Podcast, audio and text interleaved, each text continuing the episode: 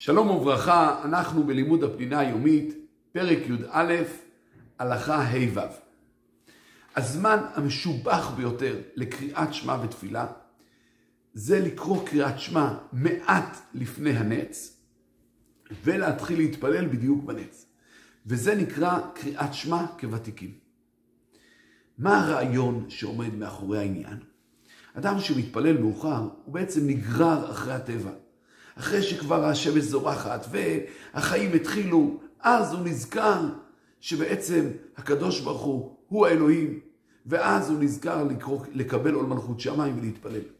אבל אדם שמתפלל לפני, עוד לפני שהיום מופיע במלוא הדרו, הוא כבר מקבל עליו עול מלכות שמיים, וכאשר השמש זורחת, מיד עם הזריחה, הוא עומד בתפילה, וממילא ממשיך שפע וברכה לכל העולם.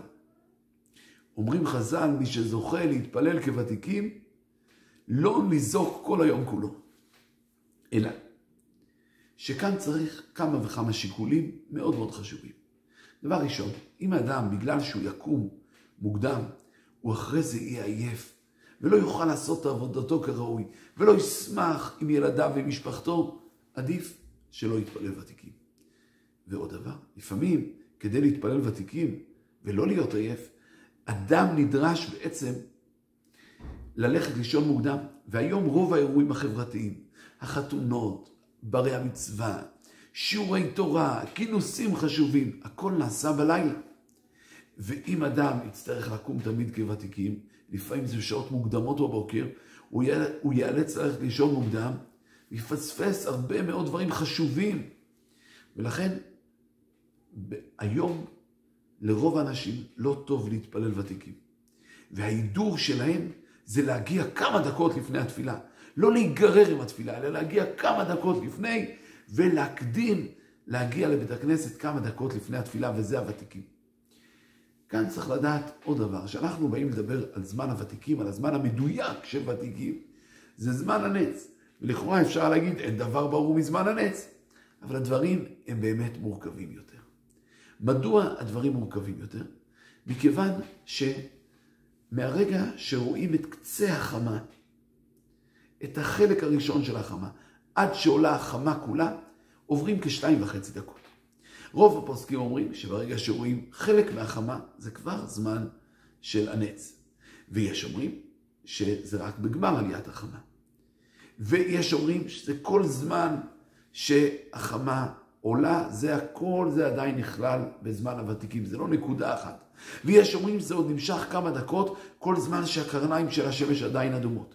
למעשה, אנחנו בדרך כלל נוהגים, כמו הפוסקים שאומרים שתחילת החמה זה כבר הנץ ומכוונים לזמן הזה, ואף על פי כן, ואף על פי כן, לא מדקדקים בזה בגלל הדעות השונות. אבל יש עוד שאלות. האם מתחשבים בהרים כי אם, לדוגמה, יש הרים, נניח בירושלים העתיקה, יש את הר הזיתים, אז עד שרואים את השמש זה לוקח כמה דקות. השאלה האם מתחשבים בזה, או שהולכים על פי האופק האסטרונומי, כלומר, על פי הזריחה האסטרונומית, מה היה קורה אם הכל היה שטוח ולא היה הרים. אה, וגם אם נתחשב בערים, נגיד שלא נתחשב בערים הקרובים.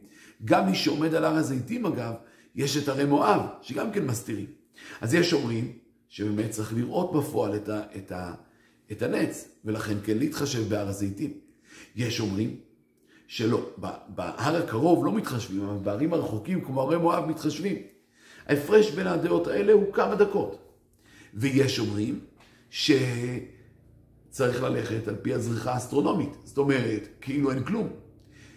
וכך רבים נוהגים, כיוון שהדבר נתון מחלוקת אז, ואין בזה הכרעה ברורה, אז הרבה באמת, באמת נוהגים כמו האופק האסטרונומי, כי זה קל לחשב וקל אה, ממילא לדעת את הזמן. מכיוון שיש כמה שאלות, אז כמו שאמרנו, כל אחד יכול לנהוג, הנץ הוא לא נקודה מדויקת, הוא לזמן יותר רחב.